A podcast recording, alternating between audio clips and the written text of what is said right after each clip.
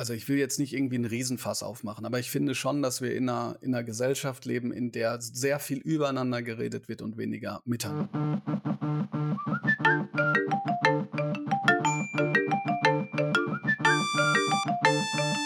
Game of Phones. Der Podcast zum Thema Gut aufwachsen in der digitalen Welt. Präsentiert vom Elternratgeber Schau hin, was dein Kind mit Medien macht. Herzlich willkommen zu einer neuen Folge Game of Phones. Und heute geht es um das Thema digitales Lernen. Das ist, glaube ich, generell ein wichtiges Thema in Deutschland. Wie digitalisieren wir Bildung? Wie digitalisieren wir Schulen? Aber dieses Jahr hat uns die Corona-Krise leider noch viel mehr gezeigt, wie wichtig das eigentlich in Deutschland ist und hat uns vielleicht auch ein bisschen gezeigt, dass wir da noch ein bisschen Aufholbedarf haben. Dafür spreche ich heute mit Bob Blume. Hallo. Hallo Robin, schön, dass ich dabei sein kann. Du bist Lehrer, du bist aber auch Podcaster, YouTuber, Autor, nennst dich selber auch äh, Netzlehrer oder zumindest dein Podcast heißt so. An dieser Stelle vielleicht auch eine Empfehlung, sich den mal anzuhören. Was, äh, was kannst du denn so zu dir und zu diesem Thema noch sagen? Was, was, ist, was ist deine Berührung bisher mit Digitalisierung? Oder wie bist du auf die Idee gekommen, als Lehrer zu sagen, ich setze mich dafür mehr ein? Also grundsätzlich war das bei mir so, dass schon im Jahre 2012, da war ich aus dem Referendariat raus und hatte ehrlich gesagt nicht viel mit Medien und Digitalisierung zu tun. Da war es so, dass ich einfach ein paar Gedanken, die ich mir mal gemacht habe, ins Internet geschrieben habe. Ich will diejenigen, die das kennen, jetzt nicht langweilen, deshalb mache ich die Kurzfassung der Geschichte. Ich habe da so ein bisschen Fernsehprogramme rezensiert, ähm, hat aber wirklich auch keinen interessiert. Und irgendwann hat ein Berliner Journalist das gelesen und hat wirklich einen Hals auf mich gehabt und hat sich so auf mich gestürzt. Und in dieser Diskussion bin ich dann auf Twitter gespült worden. Und auf Twitter waren, also auch schon 2012, ganz viele Leute, die sich mit dem Thema digitales Lernen, wir werden gleich noch vielleicht über Begrifflichkeiten ein bisschen sprechen, aber so, also erweiterter Bereich digitales Lernen, Digitalisierung befasst haben. Und das war erstmal so, boah, das gibt's ja gar nicht. Hier gibt's unheimlich viele engagierte Leute die das Ganze interessiert. Und das hat mich damals total motiviert, darüber zu schreiben, darüber zu lesen und mich mit anderen auszutauschen. Ich muss aber dazu sagen, der große Unterschied war halt, dass ich ähm, damals, als ich Workshops angeboten habe, ähm, so ein bisschen überreden musste. So kommt doch bitte in diesen Workshop und dann saßen da irgendwie sieben Hansel. Das hat sich mit dieser Corona-bedingten Situation natürlich stark verändert. Da ist es eher so, dass ja wirklich teilweise hunderte Leute in Webinaren sitzen und ja erfahren wollen, wie es jetzt eigentlich weitergeht. Du hast also auch schon quasi vor der Krise das Thema auf dem Schirm gehabt. Jetzt mal Corona außen vor. Was siehst du denn so als, das, als die größte Herausforderung noch, wenn es um dieses Thema geht? Ja, das Problem ist, dass wir mit dem Begriff Digitalisierung haben wir sozusagen das deutsche Problem schon umrissen. ähm, letzten Endes ist, ähm, also Digitalisierung, ähm, so wie man das verstehen kann, bedeutet ja grundsätzlich erstmal nur die Übertragung von einem physischen Gegenstand in Binärcode. Und wenn man das wirklich ernst nehmen wollte, und das machen wollen vielleicht auch viele, dann hat man eine Art von einem kontrollierten Verwaltungskapitalismus oder Verwaltungsbürokratie wie in China. Also ne, mit anderen Worten, alles bleibt wie es ist, nur halt eben digital. Ich habe meinen Vokabeltest, ich teile den halt nicht mehr aus, sondern drücke auf einen Punkt, dann wird am, im besten Fall sozusagen eins zu eins das an die Eltern gesendet, die Note wird festgelegt und so weiter. Und das ist nicht das, was ich möchte und das ist auch nicht das, was viele in der Community möchten, sondern da ist die Fragestellung eher eine andere. Da ist die Fragestellung, was sind eigentlich die grundlegenden gesellschaftlichen Entwicklungen, auf die man als Schule auch reagieren muss? Da ist zwar Digitalisierung drin, also diese Form des engen Begriffs der Digitalisierung, aber eben zum Beispiel auch Automatisierung wenn wir in einer Welt leben, in der viele Berufe nach und nach automatisiert werden, äh, was ist eigentlich dann das Wichtige für einen selbst als, als Mensch? Was sollte man da eigentlich lernen? Ein anderes Thema ist Filterkompetenz. Wenn wir in einer Welt leben, in der es so viele Informationen gibt, was müssen wir in der Schule eigentlich tun, damit das verständlich wird? Ein weiterer Punkt ist, was müssen wir eigentlich machen, damit alles das, was in der Schule gemacht wird, nicht auch ersetzbar ist, zum Beispiel mit YouTube-Videos. Ja, dann brauch, dafür braucht man ja nicht in die Schule gehen. Und da gibt es zahlreiche Antworten drauf. Ähm, ich finde so drei oder, oder sagen wir mal einfach nur zwei Punkte finde ich ganz toll. Das erste ist, es geht bei diesem umrissenen Digitalisierungsbereich darum, ähm, das Lernen mit, über und trotz Medien zu fördern. Und man, und jetzt gerade, Corona-bedingt, sprechen wir eigentlich nur über das Lernen mit Medien. Also mhm. Also mit anderen Worten darüber, wie kriege ich meine PDF halt jetzt effizienter zum Schüler.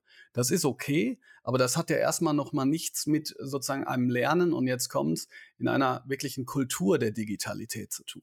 Kultur der Digitalität bedeutet, das in die Schulen zu lassen, was gerade bei vielen Schülerinnen und Schülern auch schon läuft. Vernetzung, miteinander arbeiten, Gamification, Games als solche auch, ja, Formen des Austausches, Partizipation, Blogs und so weiter und so fort. Das heißt, wenn Leute sagen, so wie läuft es mit der Digitalisierung an Schulen, dann sage ich immer, naja, der Netzausbau ist so lala. Das ist auch ein großes Problem, über das vielleicht noch sprechen. Aber das, was wirklich wichtig ist, ist eher die Frage, wie wollen wir im 21. Jahrhundert lernen?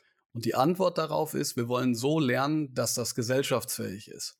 Und gesellschaftsfähiges Lernen hat halt eben auch mit digitalen Medien und Tools zu tun. Ich habe es noch nie so auf den Punkt gebracht gehört, wie du es gerade formuliert hast. Dieses, diese Problematik mit, wir wollen alles digitalisieren und das heißt, wir übersetzen einfach das Analoge in die digitale Welt. Und das ist eben genau nicht das, was ja das, die Faszination des Digitalen auch für die vielen Schüler und Schülerinnen ausmacht. Nämlich, dass man eben das Internet ja ganz anders auch nutzt, als man das dann vielleicht in der Schule tun würde. Aber das, was du gerade schon angesprochen hast mit dem Netzausbau, das ist schon mal das erste Problem. Also überhaupt erstmal eine PDF rauszuschicken an alle Schüler Schüler, das ist schon die erste Hürde gewesen. Oder überhaupt ein Internet in der Schule zu haben, ist, oder zumindest ein vernünftiges Internet in der Schule zu haben, ist schon die erste Hürde. Also das, was du quasi jetzt hier vorstellst, ist für mich auch das, was ich mir für meine Tochter wünschen würde. Aber ist das denn realistisch oder wie kommen wir denn dahin, wenn quasi unsere, unsere erste Hürde schon so eigentlich für die digitale Generation so niedrigschwellig ist? Wie ist denn das, was du jetzt beschreibst, überhaupt erreichbar?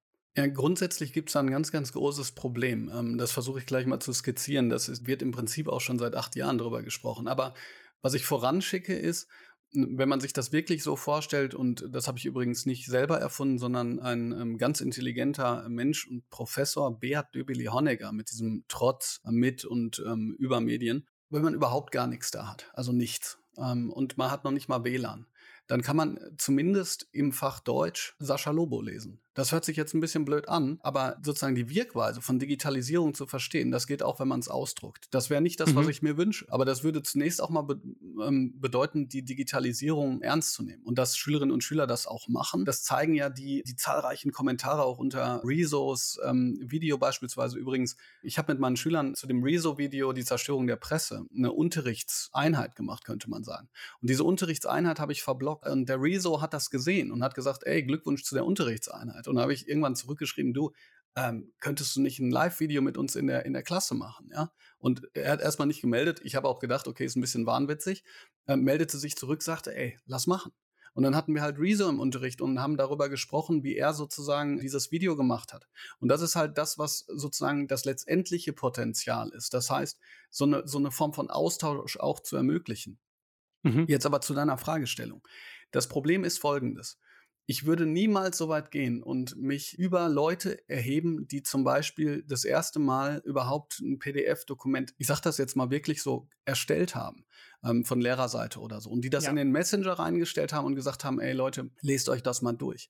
Das ist für viele was Neues gewesen und ein neuartiger Schritt. Also da, ja, da würd, ich würde nie sagen, ey, das, ähm, das ist äh, doch jetzt irgendwie noch nicht das, wo wir hinwollen das große Problem, was, was Leute jetzt im, im Netz auch sehen, die sich da sehr lange mit befassen, ist halt, dass wenn man so eine schrittweise Beschäftigung mit dem Digitalen macht, also sowas wie, komm, jetzt machen wir halt erstmal, jetzt verteilen wir erstmal die PDFs, dann ist es aus der Sicht von Lehrerinnen und Lehrern relativ einfach zu sagen, ja, aber jetzt haben wir es doch so, jetzt brauchen wir doch eigentlich nicht weitergehen. Und der, hm, okay. der nächste Schritt, der wäre halt der zu sagen, okay, ähm, du hast jetzt ein PDF-Dokument, ähm, ich sage jetzt mal beispielsweise in den Messenger geladen.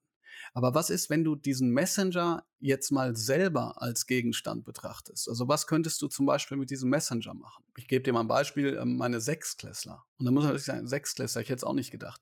Die haben den Messenger genutzt, um in kleinen Gruppen immer zu besprechen, wer welche Aufgabe als nächstes macht. Jetzt könntest du sagen, ja gut, klar, äh, die sagen halt, okay, du machst die, du machst die. Aber alleine diese Kommunikationsform wo man übrigens dann auch bei sein kann, ist ja auch schon wieder ein Lernprozess, ja. Und ich bemerke zumindest, dass alles, was so mit dem Digitalen zu tun hat, immer nur in die Kategorie funktioniert und funktioniert nicht gesteckt wird, anstatt zu sagen, ey, lass uns doch mal genau dahin gucken, wo es nicht funktioniert, weil das funktioniert auch nicht, wenn wir als Lehrerinnen und Lehrer nicht dabei sind. Das heißt, jetzt haben wir ja endlich die Möglichkeit, mal dabei zu sein, wenn es nicht funktioniert und können unsere Lehren daraus ziehen. Ja? Also, ich versuche es ganz kurz zu machen. Die kleinen Schritte sind wichtig und ich würde jedem Lehrer und jeder Lehrerin raten, versuch's, experimentiere, probiere, sei gelassen mit dir selbst und sei kulant mit den Schülerinnen und Schülern, aber äh, versuche jetzt sozusagen den ersten Schritt zu machen. Aber wir müssen trotzdem sagen, das ist noch nicht das, wo wir hin sollten oder, oder wo wir sein könnten, wenn wir das Ganze ein bisschen ernster nehmen würden. Glaubst du denn, dass die Pandemie in der Richtung jetzt auch den Fortschritt vielleicht ein bisschen vorangetrieben hat? Äh, ja und nein. Du kannst dir das so vorstellen, ähm, ich, ich gebe dir mal ein ganz konkretes Beispiel. An unserer Schule habe ich ein Jahr lang auf einem pädagogischen Tag zum Thema, ja, Achtung, immer Frame, eben nicht Digitalisierung, sondern ich habe das genannt reflektiertes Lernen im digitalen Wandel. Könnte ich jetzt mhm. ewig drüber sprechen, ist egal, aber reflektiertes Lernen heißt halt, also ich tue was mit egal welchem Medium und so lebenslanges Lernen funktioniert ja am besten, wenn ich aus der Schule rauskomme und nicht nur weiß, was habe ich sozusagen inhaltlich gemacht, sondern wie habe ich es gemacht, weil davon profitiere ich halt auch. Egal, was ich später mache, egal, ob ich Automechaniker werde, weiter studiere oder YouTuber. Also das ist ja das, was man so für mich passt das gut, für, für, für mich passt was anderes gut. Also reflektiertes Lernen. Und dieses, ähm, dieser pädagogische Tag, der im Prinzip ähm, für die, die da jetzt nicht viel mit zu tun haben, bedeutet, dass man quasi so eine Art großen Konferenztag macht, der ähm, hat halt all die Dinge, die wir schon an der Schule haben, thematisiert. Also von Kollegin für Kollegin. Ne, wir haben einen Keynote-Speaker gehabt, den Sebastian Schmidt, den Gewinner des letzten Deutschen Lehrerpreises. Das war toll, das war motivierend. Aber mir war auch wichtig, dass Kolleginnen und Kollegen schon vorher gebrieft waren und dann sozusagen den anderen Kollegen das weitergeben konnten. Das war am 20. Februar. Und anderthalb Wochen später brach die Hölle los. Was mhm. ich damit sagen will, ist, die Schulen, die zufälligerweise oder weil da halt Leute waren, die ähm, schon seit Jahren sozusagen die anderen genervt haben, schon ein, eine sehr gute Basis hatten, von der aus man weitergehen konnte. Ja, die sind auf jeden Fall dabei. Bei den anderen ist es so, dass einfach der Graben natürlich viel größer geworden ist. Das heißt, diese schulische Weiterentwicklung, von der immer äh, gesprochen wird, ja, haben die nicht einen Sprung gemacht? Naja, diejenigen Leute, die innerhalb von drei Tagen etwas machen mussten, wo andere Jahre für brauchen, Messenger-Systeme, Cloud-Ablagesysteme, Plattformen, welche darf man benutzen, welche darf man nicht benutzen, die sind natürlich mhm. nicht so weit. Und dann gab es das verheerende Signal übrigens auch, dass ein paar gesagt haben, ja gut, ich werde mir jetzt richtig Mühe. Ich mache jetzt Videokonferenzen mit Zoom. Und dann haben welche gesagt, ja, Zoom, äh, das geht gar nicht. Der Thüring thüringische Datenschutzbeauftragte hat gesagt, er wird Lehrer verfolgen, die äh, das benutzen. Mhm. Und dann mhm. fragt man sich halt, nicht, dass Datenschutz schlecht wäre, aber dann fragt man sich halt, wenn ihr uns verfolgen möchtet, weil wir sowas benutzen, dann könntet ihr doch vorher wenigstens Systeme vorstellen, die auch funktionieren. Ja, in Baden-Württemberg äh, wurde mit Ella ein riesiges Plattformsystem voll vor die Wand gefahren. Und da muss man halt sagen, okay, ihr könnt nicht beides haben. Ihr könnt nicht sagen, ähm, ihr macht bitte gefälligst den genialsten Fernunterricht, den es gibt. Ähm, aber ihr dürft irgendwie nichts benutzen, was auf dem Markt ist, weil das datenschutzrechtlich problematisch ist. Also, haben Schulen einen Sprung gemacht? Ja. Diejenigen, die auf einer soliden Basis losspringen konnten. Ja. Die anderen ähm, da war es durchaus problematisch. Was würdest du dir denn für die anderen wünschen oder was muss sich ändern, sei es jetzt noch in der Pandemie, geht ja gerade wieder los oder dann danach? Naja, also ganz konkret ist es so, dass ich Konzepte vermisse. Das, was vom Kultusministerium an Konzepten rausgebracht wurde. Also auf Twitter hat gestern jemand ähm, gepostet, ähm, äh, Breaking. Schulen haben jetzt Fenster weil tatsächlich die Überschrift von einer Zeitung war, dass jetzt die Lüftungssysteme funktionieren. Lüftungssystem heißt, man kriegt Planungsbriefe, da steht jetzt drin zum Beispiel, ich muss alle 20 Minuten lüften. So, und dann steht da auch, wie der Fernunterricht funktionieren soll. Ich weiß nicht, ob ich da jetzt so lange drüber einge drauf eingehen soll, aber da steht beispielsweise, dass eine Videokonferenz zu der Zeit stattfinden soll, an der ich auch normalerweise Unterricht hätte. Mhm. Was ist der Hintergedanke davon? Dass diejenigen, die das machen, denken, dass Unterricht und eine Videokonferenz eins zu eins übertragbar ist. Ich habe aber fünf Monate lang davor den Leuten gepredigt, wie man digital, digitalen Unterricht ähm, erstellen kann. Das bedeutet zum Beispiel, dass es Phasen der nicht synchronen Arbeit auch gibt. Also man gibt eine Aufgabenstellung aus und die Schüler haben erstmal Zeit, das zu machen, bevor man die nachbespricht. Wozu führt das, wenn jemand da keine Ahnung von hat und sagt, naja, jetzt macht bitte gefälligst genau zu der Zeit euren Unterricht? Das führt dazu, dass Lehrer verzweifeln, weil sie merken, das, was ich normalerweise im Unterricht mache, das kann ich auf eine Videokonferenz eins zu eins überhaupt nicht übertragen. Und das führt dazu, dass die Bildungsungerechtigkeit gefördert wird, weil derjenige, der natürlich jetzt nicht das Internet gerade hat oder der nicht am Laptop sitzen kann, weil sein Bruder dran sitzt oder der nicht am Laptop sitzen kann, weil seine Eltern da sitzen oder der nicht am Laptop sitzen kann, weil er in keinen Raum gerade gehen kann, in dem es leise genug ist, die können halt dann nicht, nicht mitmachen. So, ja? Mhm. Das heißt, du hast gerade gefragt, was würde ich mir wünschen? Ich hätte mir vor allen Dingen Konzepte gewünscht. Und mit Konzepten meine ich Leitlinien für produktives Arbeiten und nicht nur danach, wann ich das Fenster aufmachen soll und äh, wann ich die Maske trage. Und der zweite Punkt ist, es gibt ja schon Lehrerinnen und Lehrer, die arbeiten. Allerdings hat ähm, der WDR, und bitte, lieber WDR, verzeih es mir, wenn ich das jetzt so sage, aber viele Lehrer mussten schmunzeln, in einer Recherche herausgefunden, dass die Lehrerinnen und Lehrer alles, was mit Digitalisierung zu tun hat, in ihrer Freizeit machen wow, welch große Erkenntnis. Hm. Und du erinnerst dich daran, was ich gerade eben gesagt habe, dass wir den pädagogischen Tag da hatten, das war Zufall. Es ist übrigens auch Zufall, ob Leute in den Schulen sind, die sich auskennen. Es ist Zufall, ob dort sehr gute Administratoren sind. Es ist Zufall, ob dort Leute sind, äh, die didaktische Konzepte machen. Also neben der Tatsache, dass man Leitlinien bräuchte, müsste man theoretisch auch daran gehen, mal strukturell an Fortbildungen zu arbeiten. Es gibt nämlich jetzt momentan beispielsweise in NRW ein neues Programm, Logineo heißt das oder so. Lehrer in Webinaren schreiben mir, ey, jetzt gibt es dieses Programm, aber es gibt überhaupt keine Fortbildung dazu. Was sollen wir denn bitte schön machen? Hm. So, und der dritte Punkt ist, wann sollen wir das machen? Ich unterrichte drei Fächer, Englisch, Deutsch und Geschichte. Das heißt, normalerweise, ähm, äh, ne, wenn ich immer höre, so die Lehrer haben so viel Ferien, dann sage ich manchmal, also ich habe in der Tat Ferien, ich habe die Sommerferien. Und von denen habe ich auch vier Wochen. Ähm, eine Woche Nachbereitung, eine Woche vor, ungefähr Vorbereitung, vielleicht ein bisschen mehr, wenn ich Kursstufen habe. Ansonsten habe ich keine Ferien, weil ich korrigiere. Das bedeutet wiederum, dass alles, was dann kommt, was wir noch machen sollen, Inklusion, sonderpädagogische Beobachtung und eben die Digitalisierung, von der wir ja jetzt wissen, dass es eigentlich nicht um Digitalisierung geht, sondern um Lernen im digitalen Wandel. Ja. Das kommt noch da drauf. Also, was sollte man machen? Naja, das Kultusministerium sollte Folgendes sagen. Wir geben jedem Lehrer, der engagiert ist und Lust darauf hat, sich weiterzubilden, jede Woche zwei Stunden und die fallen vom anderen weg. Für Teamarbeit, für die Konzeptentwicklung der Schulen und dafür, sich fortzubilden für diese Digitalisierung. Und wenn das passieren würde, dann könnten nämlich die Leute sagen, die da keinen Bock zu haben, ey, ist in Ordnung so, wir lassen das Team das machen und wir werden dann hinterher weitergebildet. Und die, die engagiert sind, die würden wenigstens davon profitieren. Da aber all das nicht passiert ist, machen wir jetzt die Fenster auf und die Türen. Alle 20 Minuten. Wow. Ja, also finde ich sehr faszinierend. Mein, äh, mein Vater ist äh, Rektor gewesen von der, von der Hauptschule und ich habe das auch viel mitbekommen. Also dieses ne, Lehrer haben viel Ferien, ist, entspricht nicht der Realität. Deswegen, also sehr krasses Engagement auch von deiner Seite, dass du dich da so einsetzt. Finde ich, find ich ganz toll. Jetzt gerade natürlich die, die Lehrer, die Politik auf der einen Seite, auf der anderen Seite sind ja die Eltern was können Eltern denn noch mehr machen, um sich vielleicht selber einzubringen in den Schulen, um zumindest, ne, vielleicht haben wir Eltern, die sind ein bisschen jünger und können da vielleicht ihre eigene Digitalkompetenz noch, noch mit einbringen. Oder aber eben auch zu Hause, um eben das abzufangen, was manche Schulen vielleicht auch einfach gar nicht leisten können. Also ich würde grundsätzlich sagen, dazu vielleicht auch, ich hatte, hatte das Gefühl, dass ich viel Elternkontakt hatte und das war gut, weil ich die Zeit dafür auch dann versucht habe einzubauen weil man ja sozusagen diese Präsenz nicht hat. Ich glaube aber schon, dass, also ich will jetzt nicht irgendwie einen Riesenfass aufmachen, aber ich finde schon, dass wir in einer, in einer Gesellschaft leben, in der sehr viel übereinander geredet wird und weniger miteinander. Mhm.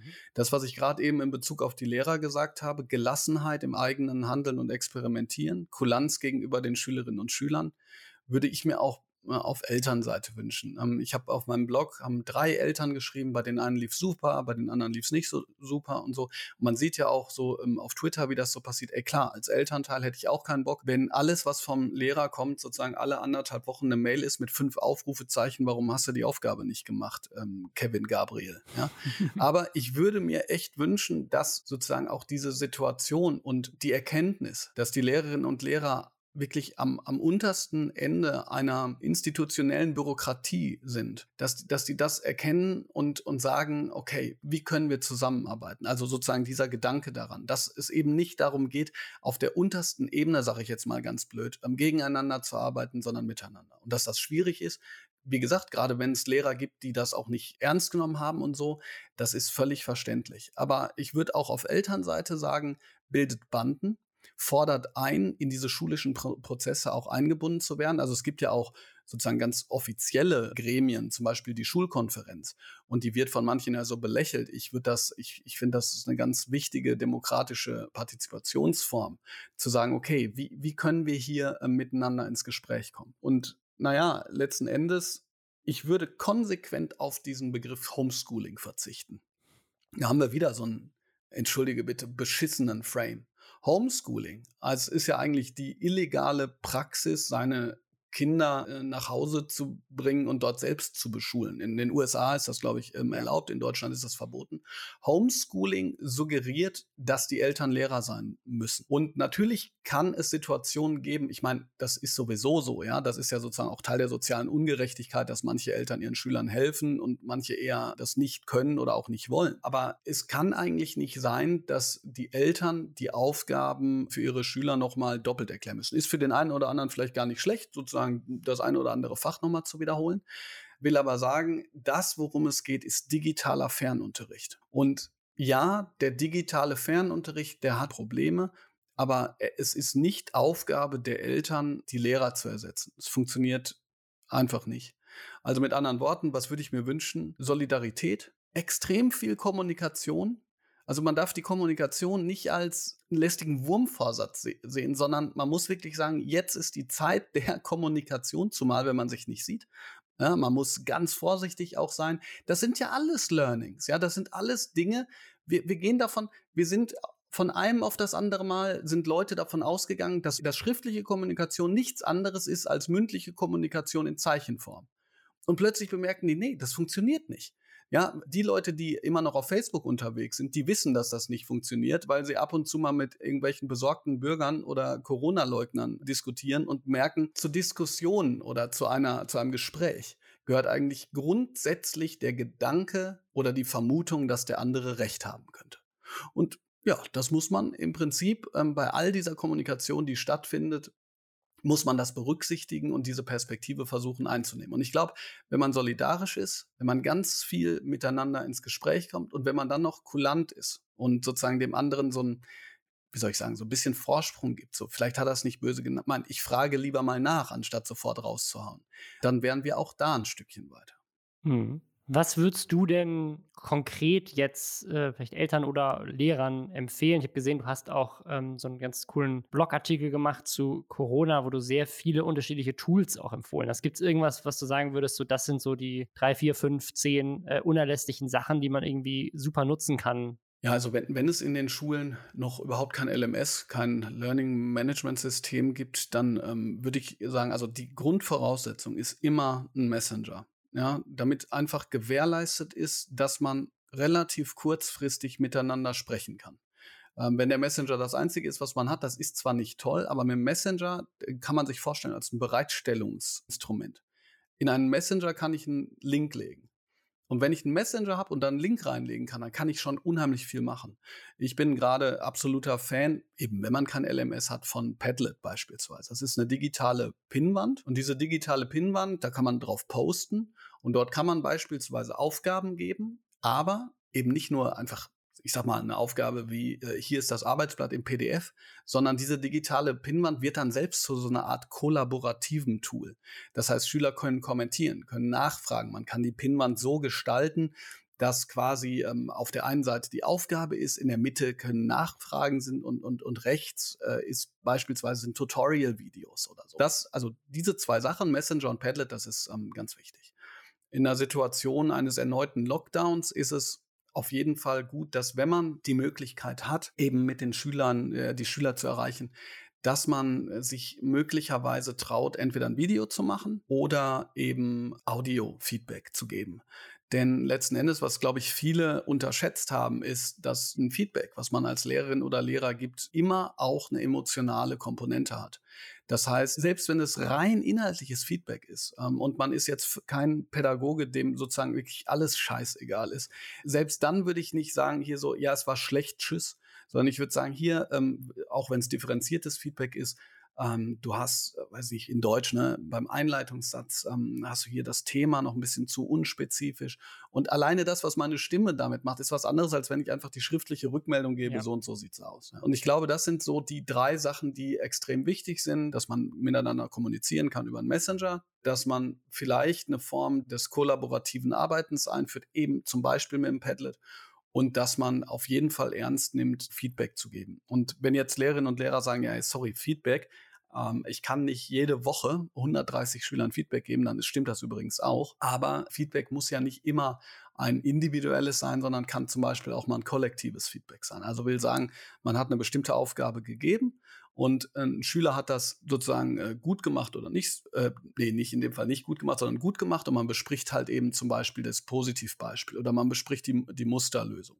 Es gibt auch Lehrerinnen und Lehrer, die nur Musterlösungen rausgegeben haben. Das ist aber wiederum dann wieder sehr unpersönlich. Ne? So nach dem Motto, ich schicke euch erstmal äh, die Aufgabe und fünf Tage später schicke ich euch die Musterlösung. Da ist man dann natürlich fein raus. Also ich glaube schon, dass Stichwort Interaktion sehr, sehr wichtig ist, wenn man sich nicht in Präsenz selber sieht. Ich würde das auch nicht nur für die Schule unterschreiben. Mir kommt das auch in, in E-Mails, im Beruflichen so unter, dass eine, eine persönliche Kommunikation, weil du kannst in, in, Text so viel reininterpretieren oder halt auch nicht reininterpretieren. Und das kann auch gerne mal ganz anders aufgefasst werden, als es eigentlich gemeint war. Und das ist, passiert im persönlichen Kontakt oder auch einfach allein schon bei einer Sprachnotiz natürlich viel weniger. Wie hast du denn so die, die Schüler und Schülerinnen jetzt auch nach nachdem sie quasi so lange zu Hause waren, eingeschätzt? Was, was hat das so mit denen gemacht? Ja, das war total irre, kann ich dir echt sagen. Also natürlich muss man hier wieder sagen, dass das soziale Umfeld extrem wichtig war im äh, positiven wie im negativen. Also ich will sagen, es gab Schulen und übrigens, wenn ich sowas sage, dann ist das natürlich irgendwie äh, auf der einen Seite immer anekdotische Evidenz, auf der anderen Seite dadurch, dass ich auf Twitter und auf, auf Instagram einfach von sehr, sehr vielen Leuten es mitbekomme und angeschrieben werde, ist es schon so, dass das mehr oder weniger deutschlandweit trudeln dann immer die, die verschiedenen Punkte rein. Manchmal stelle ich eine Frage ne, und da kommen echt 100 Antworten, was die Leute so machen. Es gab natürlich Schulen, wo Schüler abgetaucht sind. Die waren einfach nicht mehr da. Und das ist wirklich schlimm, weil natürlich du als Schüler auch hm, das Verantwortungsbewusstsein gebraucht hast zu sagen, so, ey, jetzt äh, wird mir halt nicht dauernd in den Hintern getreten. So, ich muss das halt irgendwie machen. Aber es gab auch Schüler, die sind förmlich aufgeblüht, ne? weil die halt gesagt haben, okay, ich muss zwar dieses Wort, was mir auch nicht so, so gut gefällt, den Stoff machen, aber ich kann entscheiden, wann ich das mache. Ich kann entscheiden, naja, sagen wir mal erstmal, ich kann entscheiden, wann ich das mache. Wenn man jetzt als Lehrer, ich habe da so eine ähm, etwas vielleicht merkwürdig anmutende Formel gemacht, ähm, sogenannte Kakao-Aufgaben habe ich die genannt. Ähm, kurz in der Aufgabenstellung, aktuell in der Form des Bezuges zur Gesellschaft zu sagen, Leute, okay, es geht nicht immer, ist klar, ne? Das ist sozusagen natürlich auch idealistisch. Dann angemessen, offen und kreativ war jetzt übrigens natürlich irgendwie Cocoa, aber ist egal, also Kakao, äh, so.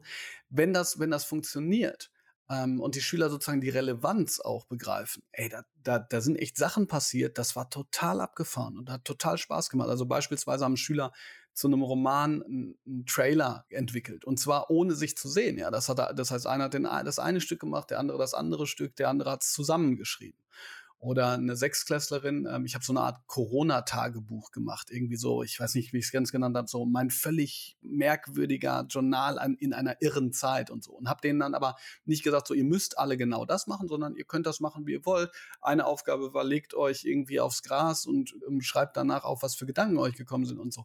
Eine hat echt jeden Tag einen Tagebucheintrag gemacht. Dabei war das nur so gedacht, so halt einmal einen Tagebucheintrag zu machen. Also die, die ist unheimlich viel in Anführungsstrichen geleistet. In Anführungsstrichen deshalb, weil es halt eben nicht benotet wurde. Ja, da hätte ich es mir beinahe auch gewünscht, dass es benotet wird. Und zwar nicht, wie manche gesagt haben, so nach dem Motto, ey, ich will die Noten wieder haben, ja, dass ich dem äh, sozusagen die Lektion erteilen kann, sondern ähm, natürlich um wertzuschätzen, vielleicht auch, ich sag mal offiziellerweise, was da manche geleistet haben. Also äh, langer Rede, kurzer Sinn. Ich habe das so empfunden, dass es ganz viele Schüler gab, die, wenn sie sozusagen die Verantwortungsdisposition hatten, mega profitiert haben von diesem ähm, selbstständigen Lernen und dass es natürlich aber auch welche gab, die es nicht so gut geschafft haben.